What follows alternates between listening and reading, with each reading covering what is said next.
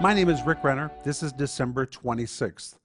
And our gem today is called Your Spiritual Diet. And our scripture is Matthew 13, verse 52, where Jesus is talking about a treasurer who brings out of his storehouse things new and old. This word new, I want to read you directly from Sparkling Gems number two, is a Greek word that refers to something absolutely new and previously untried. The word old is the Greek word paleo, and it refers to that which is old and has existed for a long time. When you take these two words together, it tells us that in the kingdom of God, and particularly in regard to the teaching of the word, there's always something new to learn. You know, I've been studying the Bible for many years. I'm finding out more today than I've ever known before.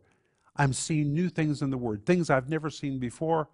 And yet sometimes I see those things that are so wonderful that I've been eating on for years and years. My plate is filled of that which is new and old. What a feast. And that's what God wants for you.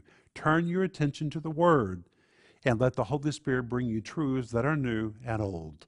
That's what I want you to think about today.